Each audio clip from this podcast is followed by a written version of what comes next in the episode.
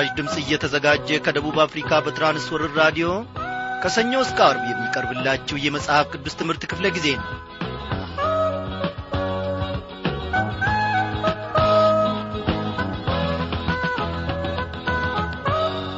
እግዚአብሔርን ተስፋ እያደረግን ትላንትና የጠበቀንን ትላንትናም የታደገንን ልዑል እግዚአብሔር አምላካችንን ተስፋ እያደረግን በርሱም እየተደገፍን ምሕረቱን ቸርነቱንና በጎነቱን እየተለማመድን እነሆ ለዚህች ለተወደደች ምሽት ደግሞ እንድንበቃ እግዚአብሔር ፈቃዱ ሆኖአልና ስሙን ለዘላለም ከፍ ከፍ እናደርጋለን። በእውነት በያለንበት ስፍራ ሁሉ ውስጥ እግዚአብሔር አምላካችን በዚህች ቀን ውስጥ እንዴት አድርጎ እንደ ጠበቀን ከምንስ ክፉ አደጋ ሁሉ እግዚአብሔር እንደ ታደገን ብናስተውል አዎ በዚህ ብቻ እናበቃም ነበረ። ለእግዚአብሔር ከምስጋናም በላይ ደግሞ ሌላ ነገር ቢኖርና ብንሰዋለት እጅግ ደስ ባልን። እስቲ እንዲህን በለው ወገኖቼ። እስቲ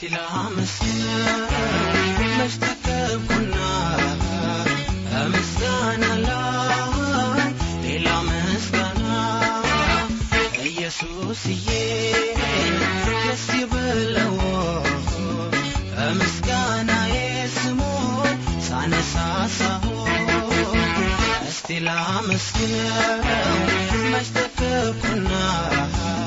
በምስጋና ላይ ሌላ ምስጋና ኢየሱስዬ ደስ ይበለው በምስጋናዬ ስሙን ሳነሳሳው ምስጋና ሌላ ወዳጆቼ እንደምን አመሻችሁ ሰላምታዬን አልዘነጋውም። የእግዚአብሔርን ታላቅነትና በጎ ውለታ እናነሳሳ እናውሳ ብዬ እንጂ። በእውነት እግዚአብሔር አሁን ካወሳ ነው አሁንም ደግሞ ከተናገርነው በላይ ነው ያደረገልን። የእግዚአብሔርን ውለታ ታዲያ በምን እንክፈለው? ምስጋና ለእርሱ ይሁን ከማለት በስተቀር።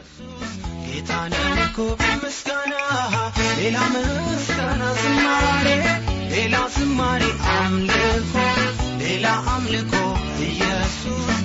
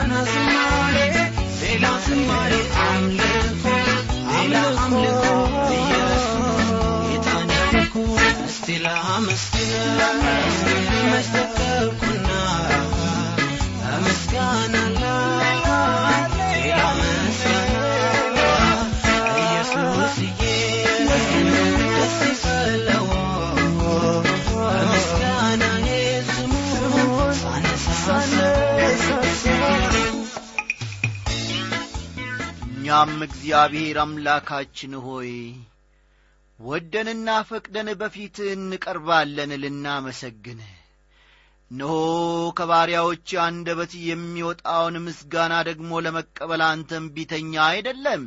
ምንም እንኳ እኛ ባሪያዎች ልጆችህ ስምህን ለመጥራት የበቃን ባንሆንም አቤቱ ጌታዬና አምላኬ ሆይ ከአንደበታችን ለአንተ የሚሰዋውን የምስጋናን ቃል ደግሞ ለመቀበል እምቢተኛ አይደለም። ሁሌም ትሰማናል ዛሬም ትሰማናለ እግዚአብሔር ሆይ ክብር ለስም ይሁን። ባደረክልን እነሆ በእያንዳንዱ ነገር ላይ እግዚአብሔር አምላኬ ሆይ ጌትነትህን አረጋግጠሃልና እናመሰግንሃለን። ሕይወታችንን እየገራ በአንተም መንገድ እያሰለጠንክ ቃልህን እየመገብከን እግዚአብሔር አምላካችን ሆይ ወተት ከመጋታ አጥንት ወደ መቆርጠም ደረጃም ደግሞ ወስደናልና እናመሰግንሃለን።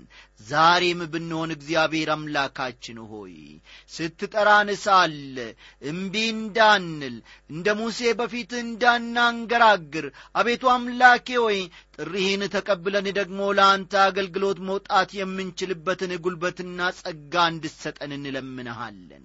አቤቱ ጌታዬና አምላኬ ሆይ በዚህችም ምሽት ከሙሴ ሕይወት ድንቅን ነገር ማየት እንድንችል መንፈሳዊ ዐይኖቻችንን አብራ። በጌታ መንፈስ ቅዱስ አስተማሪነት ኖ እግዚአብሔር አምላኬ ሆይ እስከ መጨረሻው ድረስ ደግሞ እንድታጸናን እንለምንሃለን። በኢየሱስ ክርስቶስ ባከበርከው በአንድ ልጄ ስም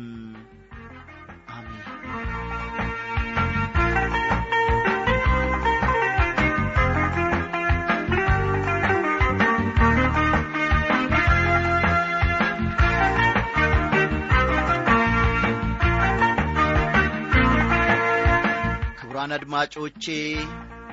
ባለፈው ምሽት ክፍለ ጊዜ ጥናታችን ከምዕራፍ አራት ሙሴ እግዚአብሔር በጠራው ጊዜ እኔ አንደበተ ኮልታፋ ነኝ ምላሴም ጸያፍ የሆነ ሰው ነኝ አፌ ትብ ሰው ነው። ስለዚህ አንተ ወደምትልከኝ ቦታ ሄጄ መናገር አልችልም ብሎ ከእግዚአብሔር ጋር ሲከራከር እንደ ነበረ እግዚአብሔርም ደግሞ ለሙሴ አፍ የሚሆነውን ሰው አሮንን እንደ ሰጠው ሙሴም ከዚያ በኋላ ወደ ግብፅ እንደ ተመለሰ ተመልክተን ነበረ። ዛሬም ባለፈው ምሽት ክፍለ ጊዜ ጥናታችን ካቆምንበት ከዚሁ ከቁጥር 24 እንቀጥላለንና መጽሐፍ ቅዱሶቻችሁን ገለጥ ገለጥ አድርጋችሁ ዘጸአት ምዕራፍ አራት ቁጥር 24ን ተመልከቱ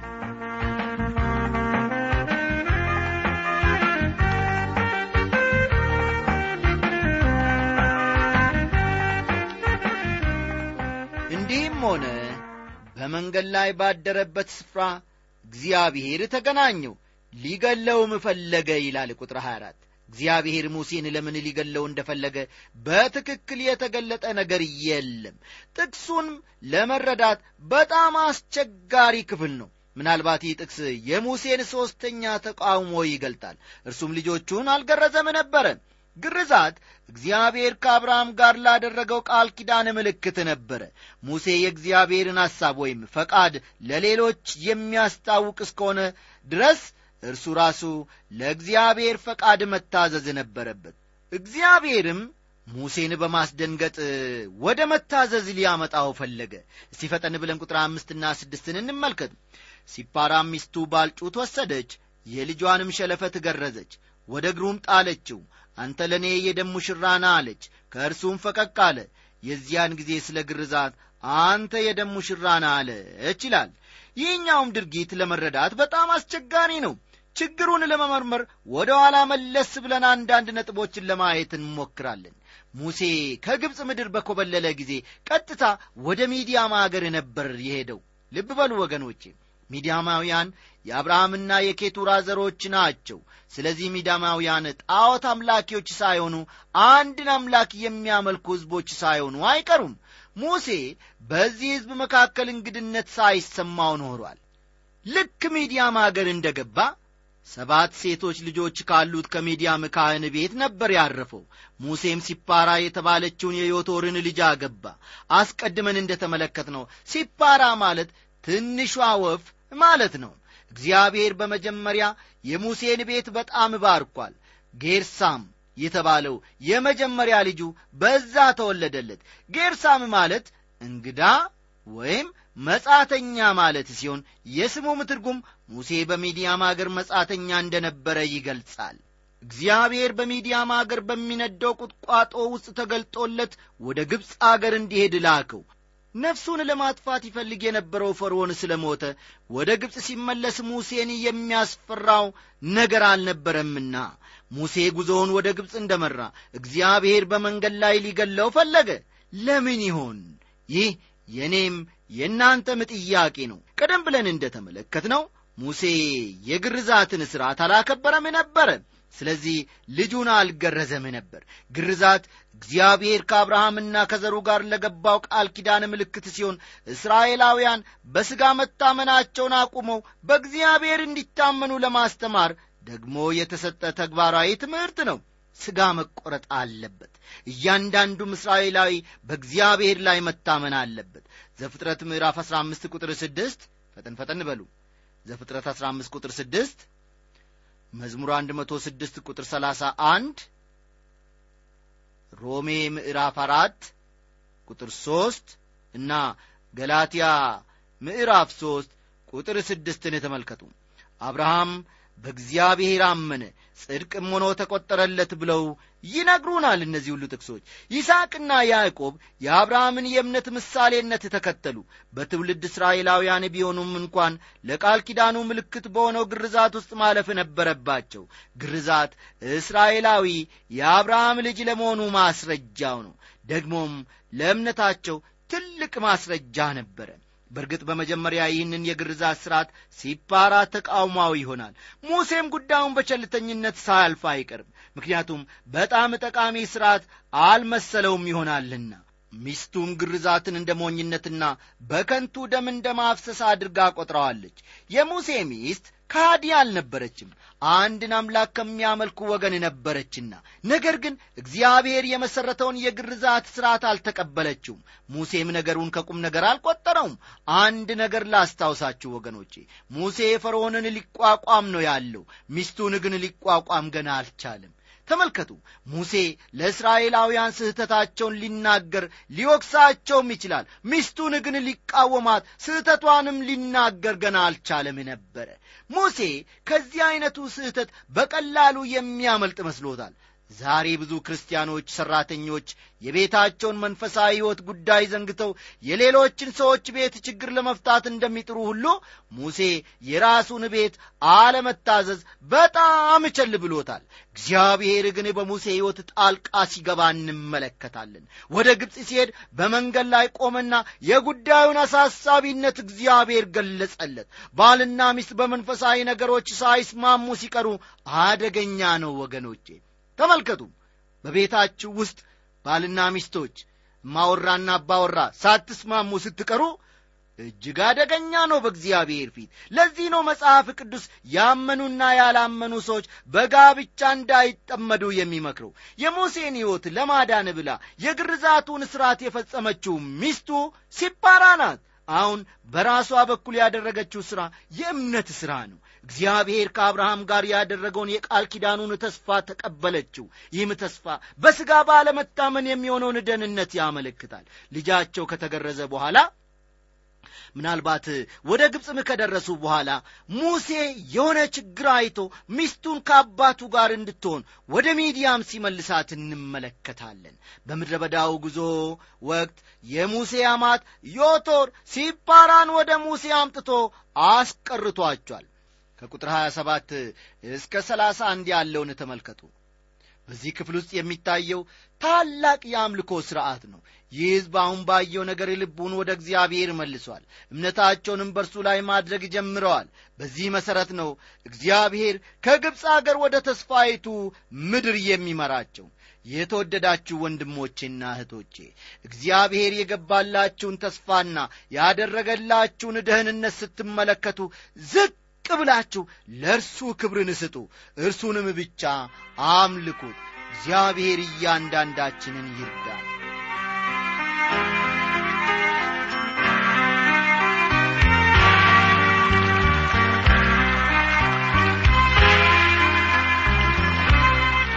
እንግዲህ ምዕራፍ አራትን ትምህርት በዚህ መልኩ አጠናቀቅን። አሁን ደግሞ ጌታ መንፈስ ቅዱስ ከምዕራፍ አምስት የሚያስተምረንን አብረን አንድ ላይ እንመለከታለን። በምዕራፍ አራት ውስጥ ሙሴ የእስራኤልን ሕዝብ ከግብፅ ምድር ለማውጣት ብቁ ሰው እንዳልሆነ በተለያዩ ምክንያቶች ለእግዚአብሔር መግለጽ እንደፈለገና እግዚአብሔር ከእርሱ ጋር እንደሚሆን በተለያዩ ምልክቶች ማረጋገጡንም ተመልክተናል። በምዕራፍ አምስት ደግሞ ሙሴ እስራኤላውያን ከግብፅ ምድር እንዲወጡ ለፈርዖን ያቀረበውን ጥያቄ ከፈርዖንም ጋር የነበረውን ግጭት በግብፅ ያለው የእስራኤል ሕዝብ ባርነቱ እያየለበት መምጣቱንና ሙሴ ለእርዳታ ወደ እግዚአብሔር መጸለዩን እንመለከታለን ምዕራፍ አምስት ሙሴ ከፈርዖን ጋር ያደረገውን ድርድር በመጥቀስ ይጀምራል በፈርዖንም ቢተኛነት ምክንያት የግብፅን ጣዖት አምልኮ የሚመቱ መክሰፍቶች ይላካሉ። ጦርነቱ በእግዚአብሔርና በግብፅ አማልክት መካከል ነበር የተካሄደው። እስራኤላውያንን የሚያድነው ወይም ነፃ የሚያወጣው ሙሴም የአዳኝነት ተልኮን ለመወጣት ተዘጋጅቷል። ሽማግሌዎቹን ሰብስቦ እስራኤላውያንን እንዲለቅ ጥያቄ ለማቅረብ ወደ ፈርዖን መሄድ ነበረበት። ፈርዖን እስራኤላውያንን ለመልቀቅ እምቢ በማለቱ በእግዚአብሔርና በግብፅ አማልክት መካከል ትልቅ ትግል ተጀምሯል። መክሰፍቶቹ ያለ ዕቅድ የተላኩ አልነበሩም። እግዚአብሔር አንዱን መክሰፍት ከላከ በኋላ ቀጥሎ ምን መላክ እንዳለበት ጥርጣሬ አልነበሩም። የግብፅን አማልክት ለማሳፈር በየትኛው ጊዜ ምን ዐይነት መክሰፍት መላክ እንዳለበት እርሱ ያውቃል። ቀጥሎ ባለው ምዕራፍ ፈርዖን እንዲህ የሚል የፌዝ ጥያቄ ሙሴን መጠየቁን እንመለከታለን። እግዚአብሔር ማን ነው እስራኤልን እንድለቅ ዘንድ እርሱን አላውቀውም ብሏል። ስለዚህ እግዚአብሔር በምድር ላይ መክሰፍቶችን በመላክ ራሱን ለፈርዖን አስታውቋል። በዘጻት ምዕራፍ ሰባት ቁጥር አምስት እንደ ተጠቀሰው እግዚአብሔር ሊያደርግ ያለውን ነገር በጣም ግልጽ አድርጓል። ዘጻት ምዕራፍ ሰባት ቁጥር አምስት እንዲህ ይላል። ግብፃውያንም እጄን በግብፅ ላይ በዘረጋው ጊዜ የእስራኤልንም ልጆች ከመካከላቸው ባወጣው ጊዜ እኔ እግዚአብሔር እንደሆንኩ ያውቃሉ ይላል እግዚአብሔር አስጨናቂዎች መክሰፍቶች በግብፃውያን ላይ የላከበት ዓላማ ሕዝቡን ከግብፅ ባርነት ለማዳንና እርሱ ብቻውን አምላክ እንደሆነ ግብፃውያን ያውቁ ዘንድ ነው። እያንዳንዱ መክሰፍት ወደ እያንዳንዱ የግብፅ አምላክ ነበር የተላከው። አስቀድመን እንደ ተመለከትነው በግብፅ በብዙ ሺህ የሚቆጠሩ ቤተ መቅደሶች በብዙ ሚሊዮን የሚቆጠሩ ጣዖታትና ወደ ሦስት ሺህ የሚጠጉ አማልክት ነበሩ በእነዚህ አማልክት በስተጀርባ ሰይጣን ስለሚሠራ በግብፃውያን ሃይማኖት ውስጥ ኀይል እንዳለ የታወቀ ነገር ነው። ሁለተኛ ጢሞቴዎስ ምዕራፍ ሦስት ቁጥር ስምንትን ተመልከቱ። ሰይጣን እርሱን ለሚከተሉት ኃይሉን ሊሰጣቸው ይችላል። ስለዚህ እግዚአብሔር በግብፅ አማልክት ላይ በፈርዖን ላይ ና በሰይጣን ላይ ኀይሉን ለመግለጽ መክሰፍት ላከባቸው። ጦርነቱ በአማልክት መካከል እንደሚካሄድ ዘጻት ምዕራፍ 12 ቁጥር 12 ያረጋግጣል። ዘጻት ምዕራፍ 12 ቁጥር 12 በኋላ ተመልከቱ። እግዚአብሔር ከግብፃውያን አማልክት የሚበልጥ ኃይል እንዳለውና እርሱ ብቻውን ታላቅ አምላክ እንደሆነ ለግብፃውያን ብቻ ሳይሆን ለእስራኤላውያንም ጭምር አሳያቸው። እስራኤላውያን በግብፅ ምድር በጣዖታት መካከል ስለኖሩ እግዚአብሔር እርሱ ታላቅ አምላክ እንደሆነ ወደ ማወቅ መምጣት ነበረባቸው። ወደፊት በምናደርገው ጥናት ግልጽ የሆነ ግንዛቤ እንድናገኝ አሁን ስለ እያንዳንዱ መክሰፍት በአጭሩ እንመለከታለን በመጀመሪያ ሙሴ በፈርዖን ፊት ሲቆም በትሩን ወደ ባብ ለውጧል። የግብፅም ጠቢባን ተመሳሳይ ምልክት አድርገዋል። ይህ የሚያመለክተን የተወሰነ የሚሆን እንጂ ሰይጣን ኀይል እንዳለውና በአማልክት ዙራ እንደሚሠራ ነው። ሙሴና የግብፅ ጠቢባን ይህንን ምልክት ከፈጸሙ በኋላ አስሩ መክሰፍቶች ተራ በተራ ይመጣሉ። አንደኛው መክሰፍት ውሃ ወደ ደም የተለወጠበት መክሰፍት ነበረ። ይህም በዘጻት ምዕራፍ ሰባት ከቁጥር 19 እስከ 25 ተገልጾ ይገኛል። ዘጻት ምዕራፍ ሰባት ከቁጥር 19 እስከ 25 ግብፃውያን ለኑሮአቸው ከኢትዮጵያ በሚፈሰው በአባይ ወንዝ ተደጋፊዎች ናቸው። ወንዙም ውሃን ብቻ ሳይሆን ለማፈርንም ጨምሮ ተሸክሞ ወደ ግብፅ አገር ስለሚፈስ የግብፅ የእርሻ መሬት ከዚህ ወንዝ የተነሣ ለምነቱን ጠብቆ ይኖራል ግብፃውያንም ከዚህ ታላቅ ወንዝ ጋር የሚያያይዝ አምላክ አላቸው። ሁልጊዜም በበልግ ወቅት በወንዙ ዙሪያ አምላካቸውን በማሞገስ የተለያዩ ሥርዓቶችንና መሥዋዕትን ያቀርባሉ። ምክንያቱም ወንዙ ለፍጥረታት ሕይወትን ይሰጣል ብለው ያምናሉና ውሃው ራሱ ወደ ደም ከተለወጠ ሕይወት በመስጠቱ ምትክ ራሱ ሞቷል ማለት ነው። በጥንቆላ ሥራቸው የግብፅ ማስማተኞች ይህንን ተአምር ወይም መክሰፍት ሊያደርጉ ችለዋል። ሁለተኛው መክሰፍት ደግሞ የእንቁራሪት መክሰፍት ነበረ። የዚህም መክሰፍት ታሪክ በዘጻት ምዕራፍ 8 ከቁጥር 1 እስከ 15 ውስጥ ጠቅሶ እናገኛለን። ይህንን ሙሴ ያደረገውን ታምራት የግብፅ አስማተኞችም በአስማታቸው ሊያደርጉ ችለዋል። ሦስተኛው መክሰፍት ደግሞ የቅማል መክሰፍት ነው። የዚህም መክሰፍት ታሪክ በዘጻት ምዕራፍ 8 ከቁጥር 16 እስከ 20 ተመዝግቦ ይገኛል ግብፃውያን ከምድር አፈር ወይም ትቢያ ጋር የተቆራኘ ጌብ የሚሉት አምላክ ነበራቸው። በግብፅ ምድር ያለው ትቢያ ሁሉ ቅማል መሆኑ ለግብፃውያን የምድር አምላክ ትልቅ ውርደት ነበር። ፈርዖን ግን ይህ መክሰፍት ከእርሱ እንዲወገድ ሙሴንና አሮንን አልጠየቀም። ግብፃውያን ጠንቋዮች ባስማታቸው ተመሳሳይ መክሰፍት ሊያደርጉ ሞክረው አልሆነላቸውም። ስለሆነም ይህንን መክሰፍት ያመጣው በግብፅ ምድር ካሉት አማልክት የሚበልጥ አምላክ እንደሆነ የተገነዘቡ ይመስላል። አራተኛው መክሰፍት ደግሞ የዝንብ መክሰፍት ነው። የዚህ መክሰፍት ታሪክ በዘጻት ምዕራፍ ስምንት ከቁጥር 20 እስከ ሰላሳ ሁለት ተጽፎ እናገኛለን። አንዳንዶች ይህንን የዝንብ መንጋ ከተለያዩ ተንቀሳቃሽ ከሆኑ ዝንብ መሰል ነፍሳት ጋር ያገናኛሉ። ግብፃውያን ተንቀሳቃሽ ከሆኑ ነፍሳት ጋር የሚዛመድ ኬፔራ የሚባል አምላክ አላቸው። የዝንብ መንጋ ለዚህ አምላክ የተላከ መክሰፍት ነበር። አምስተኛው መክሰፍት ደግሞ ከእግዚአብሔር ዘንድ የተላከ መክሰፍት የቸነፈር መክሰፍት ነበረ። ለዚህም ታሪክ ዘጻት ምዕራፍ ዘጠኝ ከቁጥር አንድ እስከ ሰባት ያለውን መመልከት ይቻላል። ይህ ቸነፈር ከብቶችን የሚያጠቃ በሽታ ነበረ። በግብፅ ምድር ባለው ሁለተኛ ታላቅ ቤተ መቅደስ ውስጥ የጥቁር ኮርማ ይገኛል ይህም አምልኮ ከእንስሳት መራባት ጋር የተያያዘ ነበር። የግብፅ አማልክት በእንስሳት ላይ የወደቀውን ወረርሽኝ ሊቋቋሙት አልቻሉም። ይህን አለማድረጋቸው ለአምላኪዎቹ ትልቅ እፍረት ነው። በስድስተኛ ደረጃ ደግሞ ታላቅ የቁስል መክሰፍት በግብፃውያን ላይ ወረደ።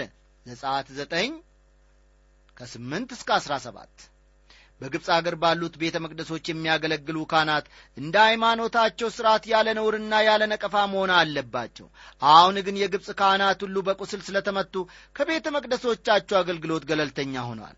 አንዳቸውም አማልክቶቻቸውን ማገልገል አይችሉም። ይህ በግብፅ ሃይማኖቶች ሁሉ ላይ የተላከ ፍርድ ነው ማለት ይቻላል። ሰባተኛው መቅሰፍት በዘጻት ምዕራፍ ዘጠኝ ከቁጥር አሥራ ስምንት እስከ ሰላሳ አምስት የተመለከተ ነው። መክሰፍቱም ታይቶ የማይታወቅ ዐይነት የበረዶ ናዳ በግብፅ ምድር መውረዱ ነው። በዚህም መክሰፍት አማካይነት እግዚአብሔር በግብፅ ላይ ሥልጣን ባሉት አማልክቶቹ ሁሉ ላይ ኀይሉን ገለጠ። ከዚህም የተነሣ የግብፅ አማልክት የእግዚአብሔርን ኀይል ሊቋቋሙ አልቻሉም። በዘጻት ምዕራፍ አስር ከቁጥር አንድ እስከ ሀያ የምናነበው ስለ አንበጣ መክሰፍት ነው። ይህም ስምንተኛ መክሰፍት ነው። የአንበጣ መክሰፍት በግብፅ አገር ከተባዮች ጋር ዝምድና ላላቸው አማልክት የተላከ ፍርድ ነው። የአንበጣ መክሰፍት ተላከ ማለት በምድሩ ላይ ያለው ሰብል ሁሉ ተረገመ ማለት ነው። በመጽሐፈ ኢዩኤልና በዮሐንስ ራእይ እንደተገለጠው አንበጣ በምድር ላይ ለሚላከው ለእግዚአብሔር ፍርድ ምሳሌ ሆኖ ያገለግላል። በዘጻት አስር ከቁጥር 21 እስከ 29 በዘጻት አስር ከ21 እስከ 29 ባለው ስፍራ የዘጠነኛው መክሰፍት ታሪክ ተብራርቷል። እግዚአብሔር በግብፅ አገር ጽኑ ጨለማን ላከ። በግብፃውያን ዘንድ በጣም ታዋቂ የሆነና ሕዝቡ ከፍተኛ ክብር የሚሰጠው ለፀሐይ አምላክ ነው። ይህም ጨለማ በዚህ አምላክ ላይ የተላከ ፍርድ ነው። ይህንን ጨለማ ይህ የግብፃውያን አምላክ ከቶሆኑ ሊቋቋመው አልቻለም። አስረኛውና የመጨረሻው መክሰፍት በግብፃውያን በኩር ሁሉ ላይ የተላከው የሞት መክሰፍት ነው። ዘጻት ምዕራፍ 11 እስከ ምዕራፍ 12 ቁጥር 36 በግብፃውያን የሃይማኖት ትምህርትና እምነት መሠረት የመጀመሪያ ወይም የበኩር የሆነ ሁሉ የሚሰጠው ለአማልክቶቻቸው ነው። እግዚአብሔር ግን የበኩር በሆነው ሁሉ ላይ ፍርዱን በመላክ ታላቅነቱንና ኀይሉን እገለጠላቸው እርሱ ብቻውን ታላቅ አምላክ እንደሆነ ለፈርዖን አስታወቀው። እርሱ አምላክ እንደሆነ ወደሚያውቁበት ደረጃና ስፍራ ሕዝቡንም እየመራቸው ነው ያለው። አስረኛው መክሰፍት እስራኤላውያን ከግብፅ ምድር ከባርነት እንዲወጡ እግዚአብሔር የተጠቀመው የመጨረሻው መሳሪያ ነበር። ስለዚህ የተለያዩ መክሰፍቶችን በግብፃን ላይ በመላኩ እግዚአብሔር ዓላማ እንደነበረው ማስተዋል ያስፈልጋል። እግዚአብሔር የግብፅን አማልክት ተቋቋማቸው ተዋጋቸው አሸነፋቸውም። የእግዚአብሔርንም ኀይል ሊቋቋሙ አልቻሉም። ዛሬም በዘመናችን የአምላካችንን የእግዚአብሔርን ኀይል ሊቋቋም የሚችል ሌላ ኀይል በሰማይም ሆነ በምድር ከቶ የለም። እግዚአብሔር ለዘላለም እየተመሰገነ ይሁን። ሙሴ እስራኤላውያንን ነፃ እንዲለቃቸው ፈርዖንን ስለ መጠየቁ የሚያወሳው ቁጥር አንድ ነው። በእግዚአብሔርና በግብፃውያን አማልክት በፈርዖንና በሙሴ መካከል የነበረው ትግል በዘጻት ምዕራፍ አምስት ቁጥር አንድ እንዲህ ሲል ይጀምራል ከዚያም በኋላ ሙሴና አሮን መጥተው ፈርዖንን እንዲህ አሉት የእስራኤል አምላክ እግዚአብሔር እንዲህ ይላል በምድረ በዳ በዓል ያደርግልኝ ዘንድ ሕዝቤን ልቀቅ ይላል።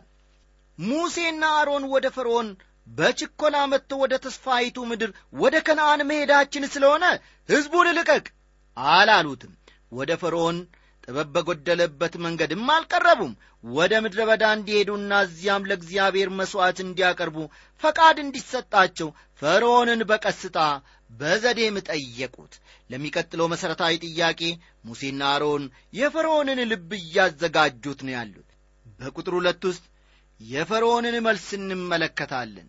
ሕዝቤን ልቀቅ የሚለው አባባል ትልቅ ግምት የሚሰጠው አባባል ነው። ፈርዖን ሁለት ግልጽ መልሶችን ለሙሴ መልሷል። አንደኛ እግዚአብሔርን አላውቅም። ሁለተኛ እስራኤልንም አልለቅም የሚል ነው። በእርግጥ ፈርዖን በአጭር ጊዜ ውስጥ ከእግዚአብሔር ክንድ የተነሣ እግዚአብሔርን ያውቃል እስራኤልንም ይለቃል። ለፈርዖን መልሶች ሙሴና አሮን እንዲህ ሲሉ መለሱ። እነርሱም የዕብራውያን አምላክ ተገናኘን ቸነፈር ወይም ሰይፍ እንዳይጥልብን የሦስት ቀን መንገድ በምድረ በዳ እንድንሄድ ለአምላካችን ለእግዚአብሔር እንድንሰዋ እንለምንሃለን አሉት ይላል ቁጥር ሦስት ሙሴና አሮን ግልጽ አድርገው እግዚአብሔር እንድናመልከው ይፈልጋል ይህንንም አፋጣኝ እርምጃ ካልወሰድ ሊፈርድብን ይችላል አሉ። ፈርዖንም መልሶ እንዲህ አላቸው የግብፅ ንጉሥም አንተ ሙሴ አንተም አሮን ሕዝቡን ለምን ሥራቸውን ታስተዋላችሁ? ወደ ተግባራችሁ ሂዱ አላቸው። ፈርዖንም እነሆ የምድሩ ሕዝብ አሁን በስቶአል እናንተም ሥራቸውን ታስፈቷቻላችሁ አለ ይላል። የሚገርም መልስ ነው። ወደ ፈርዖን ቤተ መንግሥት ከመግባቱ አስቀድሞ ሙሴ ከሕዝቡ ጋር የተለያዩ ስብሰባዎችን ሳያደርግ አይቀርም። ሕዝቡም ቢሆኑ ግብፅን ለመልቀቅ ልባቸው በጣም ተነሳስቷል። ፈርዖንም ይህንን ችግር ስለተመለከተ እነ ሙሴን ወደ ሥራው ይመልሳቸዋል። ከዚህም በኋላ ነበር የእስራኤላውያን መከራ ከቀድሞ የበለጠ እየበዛ እየባሰ የመጣው እስራኤላውያን ጭቆናው እንደ በረታባቸው ደግሞ የምንመለከተው ከቁጥር ስድስት እስከ ስምንት ባለ ክፍል ነው። እስራኤላውያንም እነሆ ጭቆናው ስለ በረታባቸውና ስለ ከበደባቸው ለሥራው ክብደትና ጫና የእስራኤል ልጆች ሙሴንና አሮን ሲወነጅሏቸው እንመለከታለን። ከቁጥር አሥራ አምስት እስከ ሀያ አንድ ያለውን በኋላ ተመልከቱ። ከቁጥር አሥራ አምስት እስከ ሀያ አንድ ሕዝቡ ሙሴና አሮንን በመርዳት ምትክ እንቅፋት እንደሆኑባቸውና በፈርዖንም ፊት አሳልፎ እንደ ሰጧቸው አድርገው እነዚህን ሁለቱን ሰዎች ሲከሱ ይታያሉ። በዚሁ ክፍል ውስጥ ከቁጥር 22 እስከ 23 ባለው ስፍራ ደግሞ የሙሴ ትዕግሥት ማለቁን እንመለከታለን። በእግዚአብሔርም ላይ ምሬቱን ይገልጻል። ሕዝቡን ለማዳን በአንተ በመመራት ወደዚህ ምድር መጥቻለሁ ግን ሕዝብን በመልቀቅ ፈንታ ፈርዖን የእስራኤልን ልጆች የበለጠ ሲጨቁናቸው አያለው አለ ሙሴ። ሙሴ በእግዚአብሔር ዕቅድ ውስጥ ያለው የደህንነቱ ሙሉ ገጽታ ምን እንደሚመስል በጊዜው ለማየት አልቻለም። እግዚአብሔር ግን በራሱ መንገድ ዓላማውን ለመፈጸም በቀስታና በትዕግሥት እየሠራ እንዳለ እንመለከታለን። በምዕራፍ ስድስት ደግሞ እግዚአብሔር ሙሴን ያደፋፍራል የእስራኤልንም ልጆች ለማዳን የገባውን ተስፋ ያጸናል። እግዚአብሔር ሙሴን እስራኤልን ግብፃውያንና ፈርዖንን በተለያዩ መንገዶች ያስተምራቸው ነበረ። ወንድሞቼና እህቶቼ ዛሬ እግዚአብሔር በእናንተ ላይ ያለውን ዓላማውንና ዕቅዱን እንዴት ባለ ጥበብ በተሞላበት መንገድ በትዕግሥት እንደሚፈጽመው ታያላችሁን? በቃ እግዚአብሔር እያንዳንዳችንን ይምራ። ደህና አደሩ